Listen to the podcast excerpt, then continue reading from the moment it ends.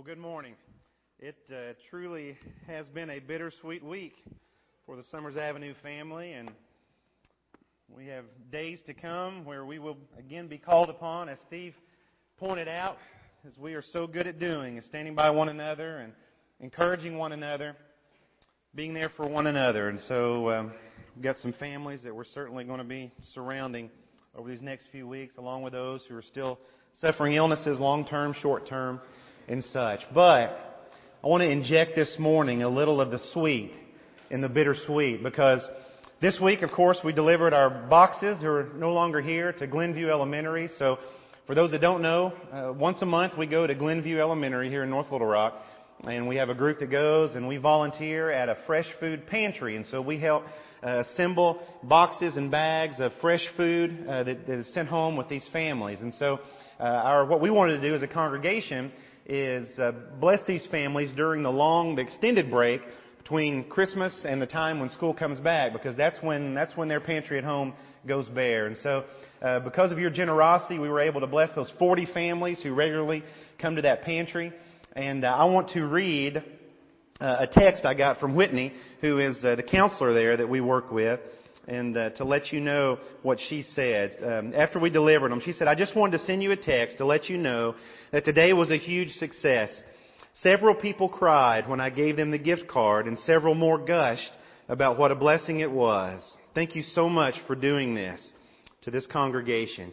And because of your generosity, each family went home with a $50 gift card to Walmart. That's overwhelming for them. Overwhelming, and it was. And because of your generosity, uh, the first of this last week, we found out that one of the teachers there at Glenview, her husband, unexpectedly lost his job.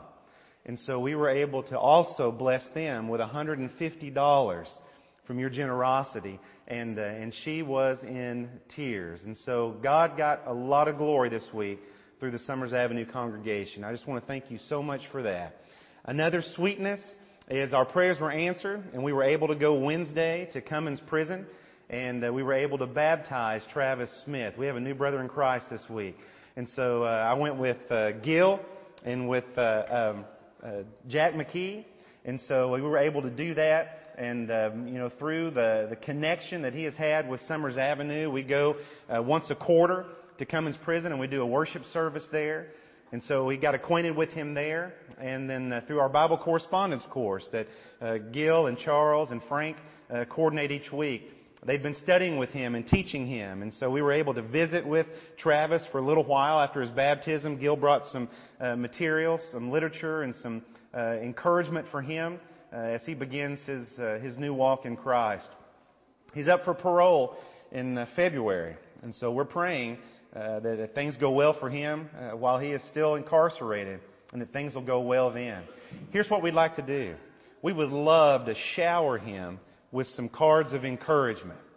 So I want to ask you if over these next uh, two or three weeks, let's say by New Year's Day, because I know we got holidays and stuff, if you will write a, a card of encouragement to Travis, and you can deposit it here at the office, and we'll get it addressed, and we'll send it uh, to him.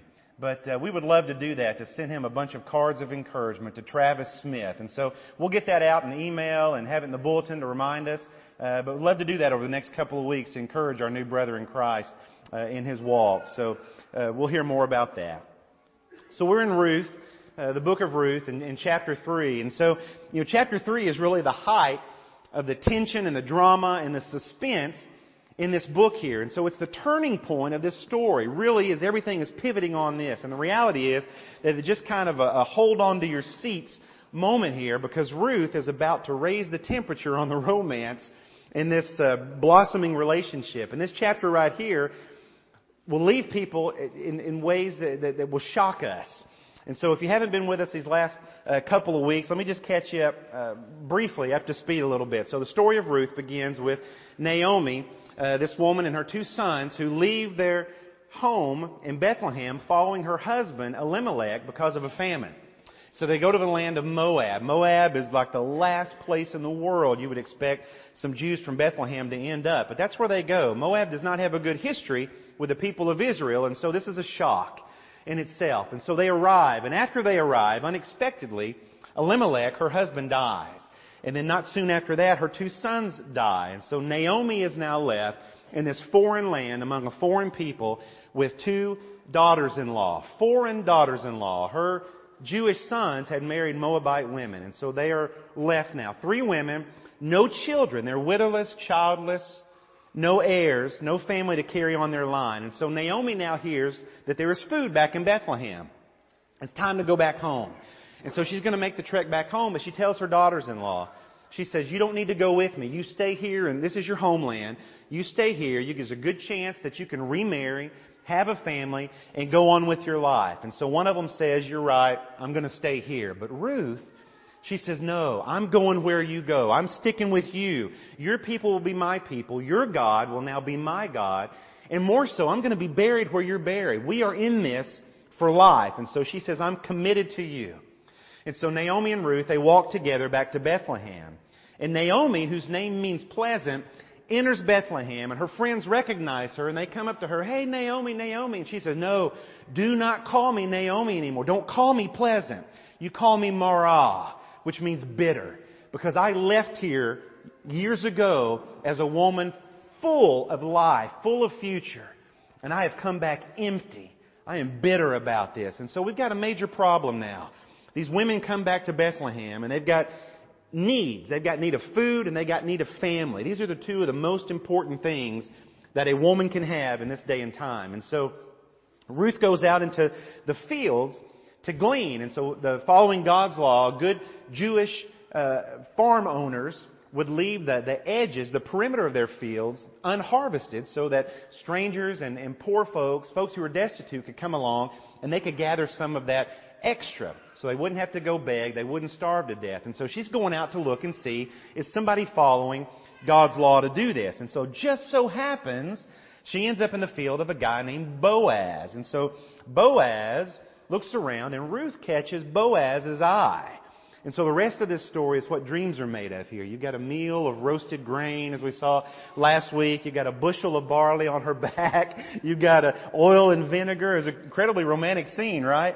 And so she comes back to Naomi, and Naomi cannot believe all this grain she's brought. Like 50 pounds of this stuff that she's brought. Enough to last them the rest of a year to survive. And so the best part, though, is when Ruth tells her, guess whose field I've been in?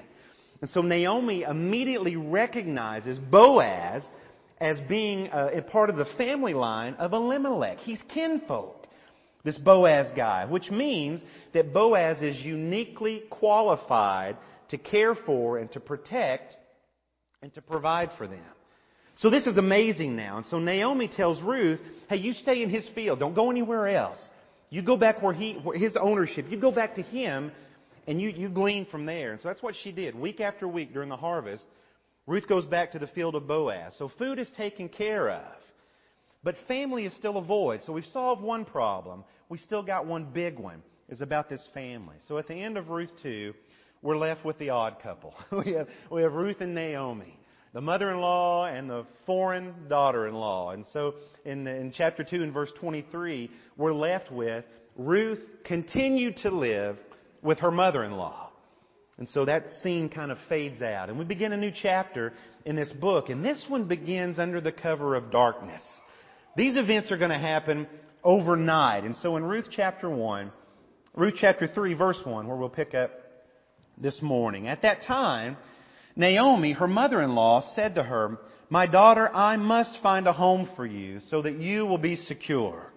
And so remember, Boaz is a kinsman, a kinsman redeemer, somebody qualified and really obligated to care for her. He's an eligible bachelor for Ruth. And so, uh, he, particularly eligible because he's kinfolk. And so after all the barley had been harvested, you would have this secluded area that the, the harvesters would go to. And so in the cool evening breeze, they would use pitchforks and they would throw that up into the air and the, the cool breeze would separate, you know, the, the wheat from the chaff. And so you would have the heavy, heavy grain that would fall to the ground, and that's what would be, you know, bundled up, bagged up, and it's called winnowing. And so Naomi knows that that evening they're going to be, Boaz is going to be winnowing this, this crop, this barley, in a place that's going to be relatively secluded. And so up until this point, Boaz has been in the field. So it's not like Ruth could just walk up to him in the field and say, "Hey, you ever thought about marrying me?" you know, so that that wasn't appropriate. So we had to find a right time and a right place to do this. So it hasn't happened up to this point, but now we have a unique opportunity. And so here is what Naomi says needs to happen, and here's where we tend to raise an eyebrow. And so in verse 3, she says, You bathe yourself, rub on some perfumed oil, and you get dressed up, and then go down to the threshing floor. But don't let the man know you're there until he finishes his meal. So if you're hearing this as an original reader or hearer, you're blushing right now because, you know, like if there's children nearby, you're covering their ears because this is getting a little interesting. And so, you know, can, can you believe Naomi's saying this? She's telling her to do this. But let's put some perspective on it, okay? So in 2 Samuel chapter 12, we're going to look at a parallel scene. 2 Samuel chapter 12, you've got King David. And King David is in a period of mourning leading up to the death of his son, anticipating his son's death. And so after the child dies, here's what we read in 2 Samuel chapter 12 and verse 20. So David got up from the ground, bathed, put on oil, and changed his clothes. And so what this represents in this culture, David cleans up to signify that he has left behind this period of mourning. He's, he's moving on from this this season of mourning that he was in. And so this picture we have here with Ruth is that, okay, Naomi says, hey, Ruth, look, you've been a widow. And you've been a picture of mourning for all of these years. And it's time to, to put that behind you. Not put the loss behind you. Not put the pain behind you. But you've got to move on. You've got to move on and show that you're ready to, to you're no longer in mourning. Because when people are in a period of mourning, everybody stayed away. Nobody was going to pursue a young lady who was in a period of mourning, nor would you pursue a young man who was. It was just respectable to let them have their space. So you've got to show, Naomi says, you've got to show them that you're ready for somebody to be in your space. You're an eligible bachelorette, and not only that, you smell better. And so she says you need to clean up and get ready for this. And so in, in verse 4, when Boaz gets ready to go to sleep, you take careful notice of the place where he lies down, and then you go, uncover his legs, and lie down beside him. He will tell you what you should do. And so the picture here is not, okay, when, when Boaz gets drunk, you do, that's not at all what it's saying here. It simply means you wait until he is in a good mood. Because we know that men are in better moods after they've had a nice meal. At least I am. So that's what she's saying. You know, so when he goes over to the edge of the winnowing floor and when he lays down to take his rest and he looks up at the stars and he falls asleep, Naomi says, here's what you're going to do. And this is where it gets difficult for us. And so it's, it's filled it's filled with overtones. And so to hear this, you're thinking, what in the world is she telling her to do? What is, what kind of mother-in-law is this? And so the minds of the Old Testament hearers would be racing at this point. And so Ruth replies to Naomi, I'll do everything you've told me. I can't believe it. She didn't, she didn't say this after giving much thought to what she was being asked to do. And so she went down to the threshing floor and did everything her mother-in-law had instructed her to do. She fully obeyed her mother-in-law. She did it. And so we're sitting here, and as an audience, we're thinking, what in the world just happened? And so Boaz finishes his meal and was feeling satisfied, and he lay down to sleep at the far end of the grain heap. Then Ruth crept up quietly, uncovered his legs, and lay down beside him. So Scripture says it just so happens that Boaz was away from everybody else just so happens. Remember this from last week? Just coincidentally, just by luck. No, we know better than that, don't we? Put yourself in Ruth's shoes at this point. You know, you're hiding out in some, you know, little crevice or something where you're watching everything going on and you're trying to be quiet uh, until everything is finished. Nobody can see you and so you're watching Boaz, your eyes are on him. This is a romantic scene here and so it's intense. And you can almost feel Ruth's heart beating as she's trying to control her breathing so that she can't be heard or be seen or make any noise. And so the anticipation here in waiting to approach Boaz. And so then finally she sees him walk over to the side by himself and he lays down and he goes to sleep. And if you watch somebody drift off to sleep, you can tell. you can kind of tell when they are, when they're entering the deep end of the pool. You know, you can tell their breathing changes, you know, they kind of get more relaxed, get maybe a little quieter or a little louder, depending on uh, how you sleep, you snores. And so their, their breathing changes. And so she tiptoes over. She tiptoes over, she uncovers his feet, and she lays down. wow. And so there's nothing in Scripture Know this there is nothing in Scripture that calls into question the morality and the nobility and the purity of Ruth or Boaz. There's nothing that calls that into question. But the scene's intense. It really is. And so in verse 8, in the middle of the night, he was startled, you think, and turned over, and now he saw a woman lying beside him. So in the middle of the night, something startles him. And I know exactly what happened because on more than one occasion, there is a certain third party who makes her way into our bed in the middle of the night.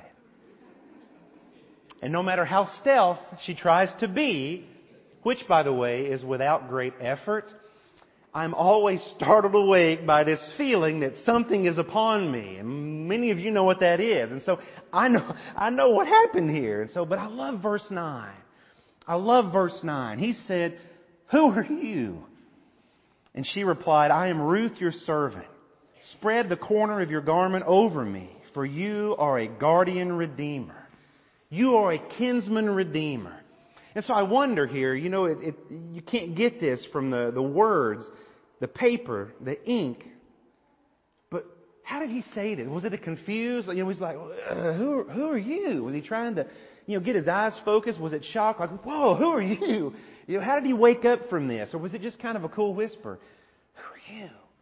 You know, he's trying to figure out, is this, is this one of my guys? What's going on here? You know, you wake up, you weren't expecting this. And it's interesting how she answers. She says, I'm your servant. Who are you? I'm your servant. You remember when she met Boaz? After she told him how he had spoken kindly to whom?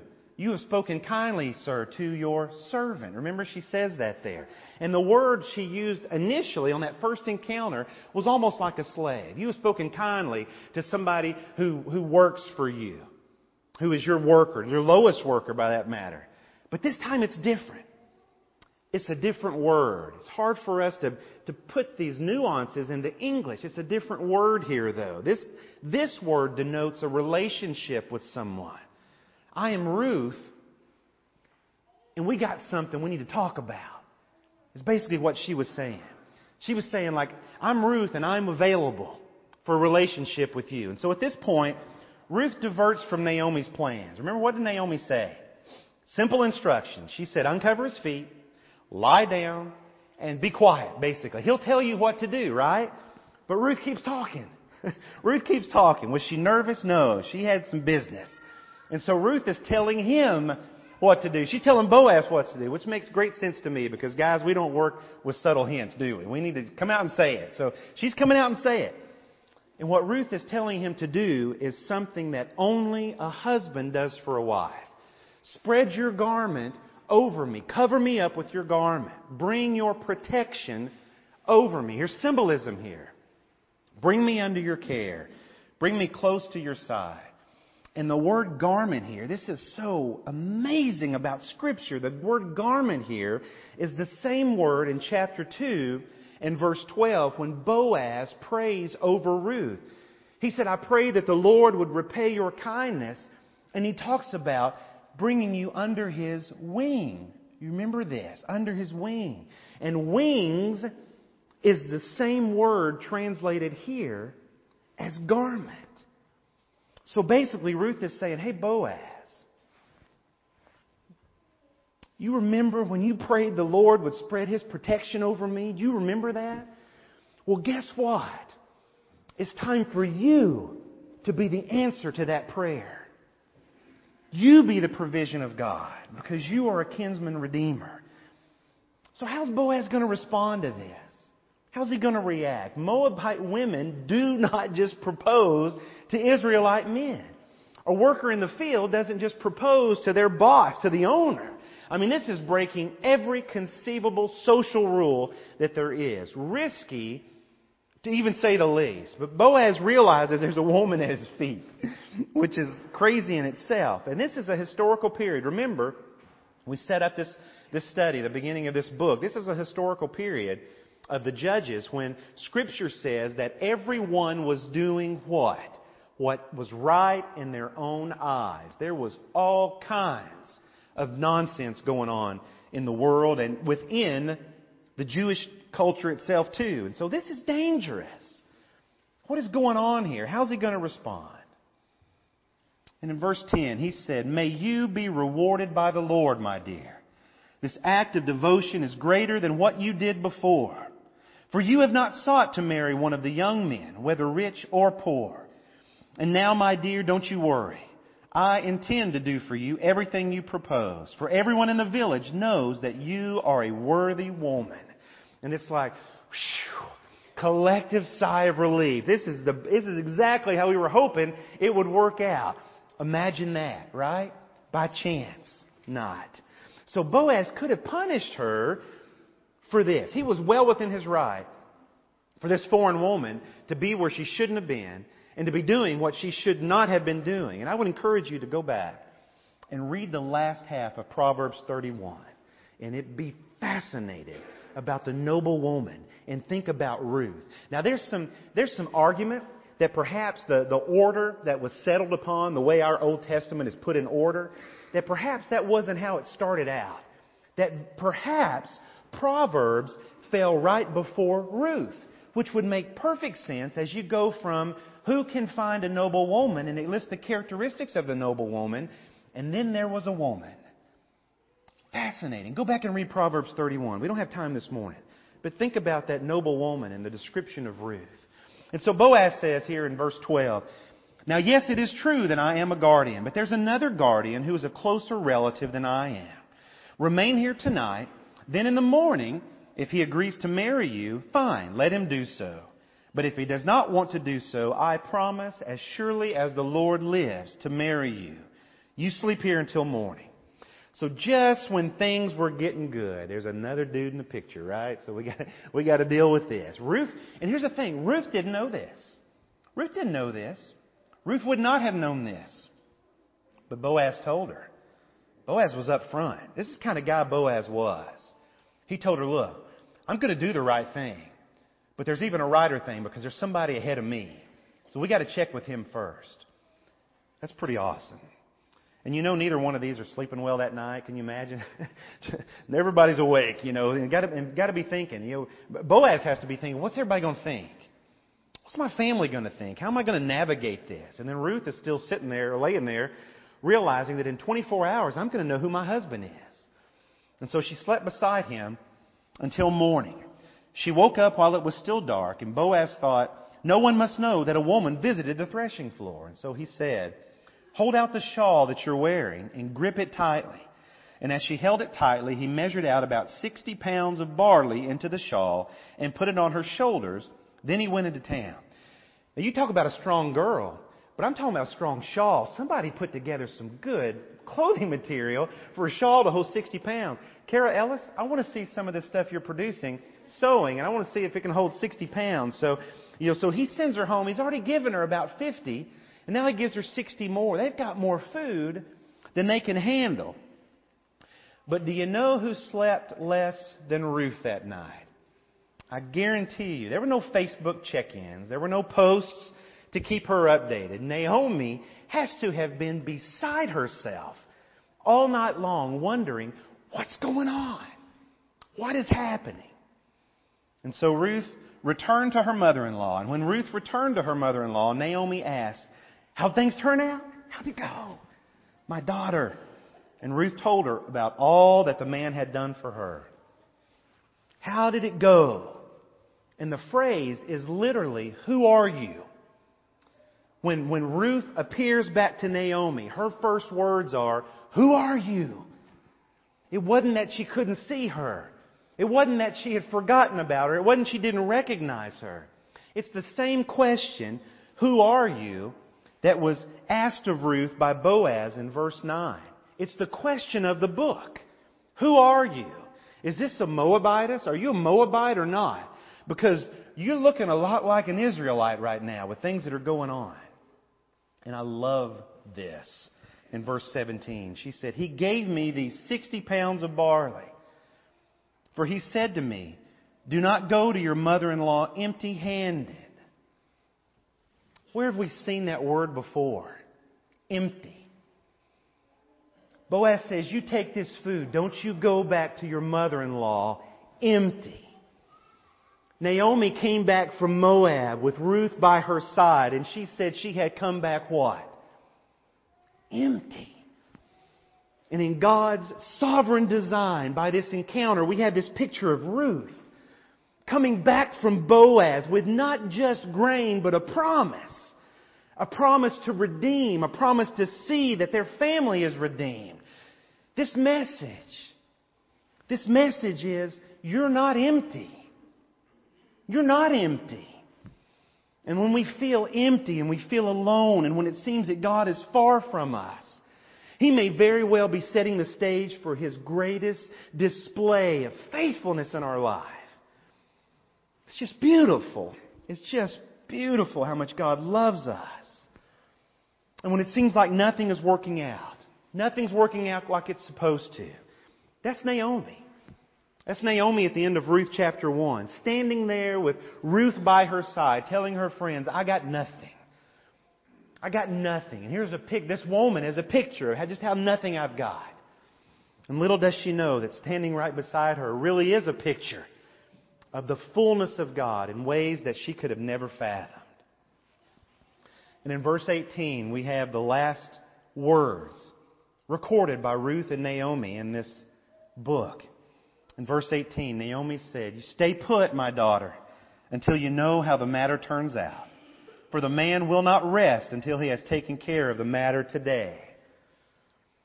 And so Boaz has taken center stage now.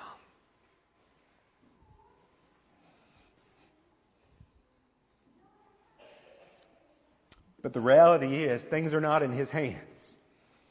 They're not in Ruth's hands. Things are not in Naomi's hands. See, things are ultimately now in the hands of Yahweh, the Lord God Almighty. They're in His hands. And now we're really waiting to see what's He going to do. Ruth has done her part. Naomi has done her part. Boaz has done her part. Lord, what are you going to do now? And isn't that the tension of life?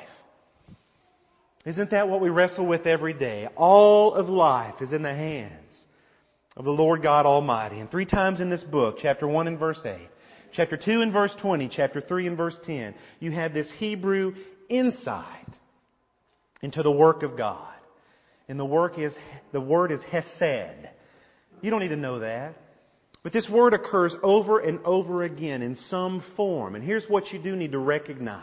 There's no English translation for this word. And so it shows up in our Bible as loving kindness.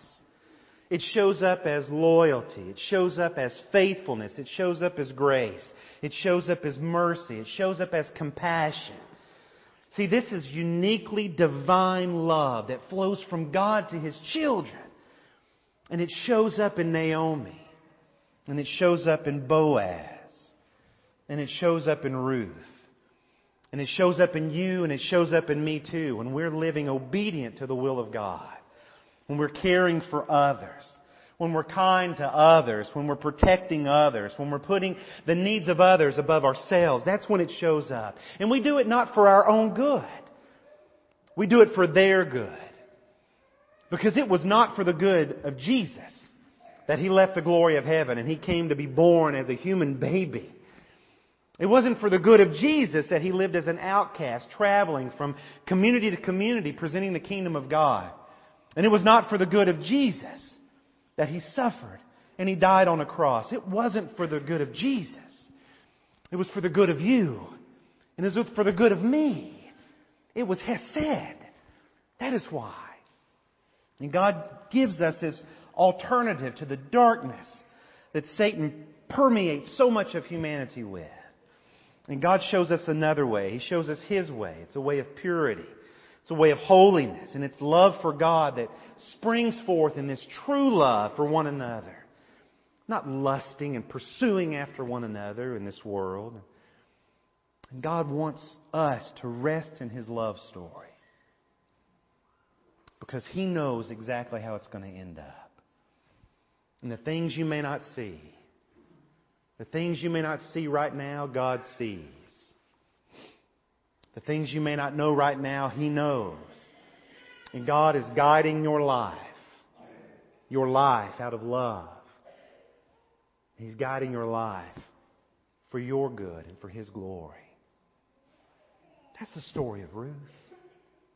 And if we can believe this, that happened to these three, and how God used them for His glory, His greater glory, story within a story, and we're coming to the end of the story next week. But our story is still written each day and each moment. God is using us and He's using our life for our good in His glory. The hardest part, the challenge, the biggest struggle is what now? Why? When? How? And we wrestle with those. And ultimately, ultimately, we got to give that over to God. Because we don't know those answers. Some of those we may never know. We all hope in glory we'll have the full picture revealed. It won't matter then.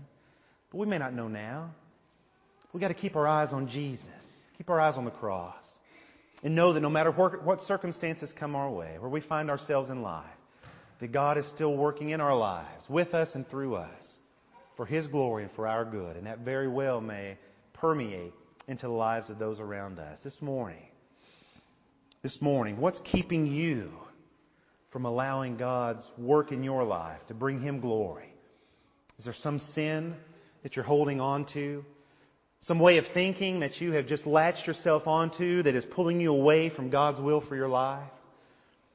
Perhaps there's some relationship that is broken, that is damaged, that is begging for forgiveness, for healing, that's, that's depending on you to take that first step. You take it this morning. And that first ultimate step is towards Jesus Christ. And if you have not confessed Him as Lord and Savior, if you have not repented of your sins, if you have not put on Christ in baptism for the forgiveness of your sins, to receive the gift of God's Spirit and the promise of eternal life, why do you wait? Why do you wait? Because God is still working. He's working through someone today to bring you to that decision. What a wonderful, blessed morning as we assemble with the saints. God Himself is with us, and the angels will rejoice with us. What will your decision be this morning as you give your life to God as we stand and sing this good song?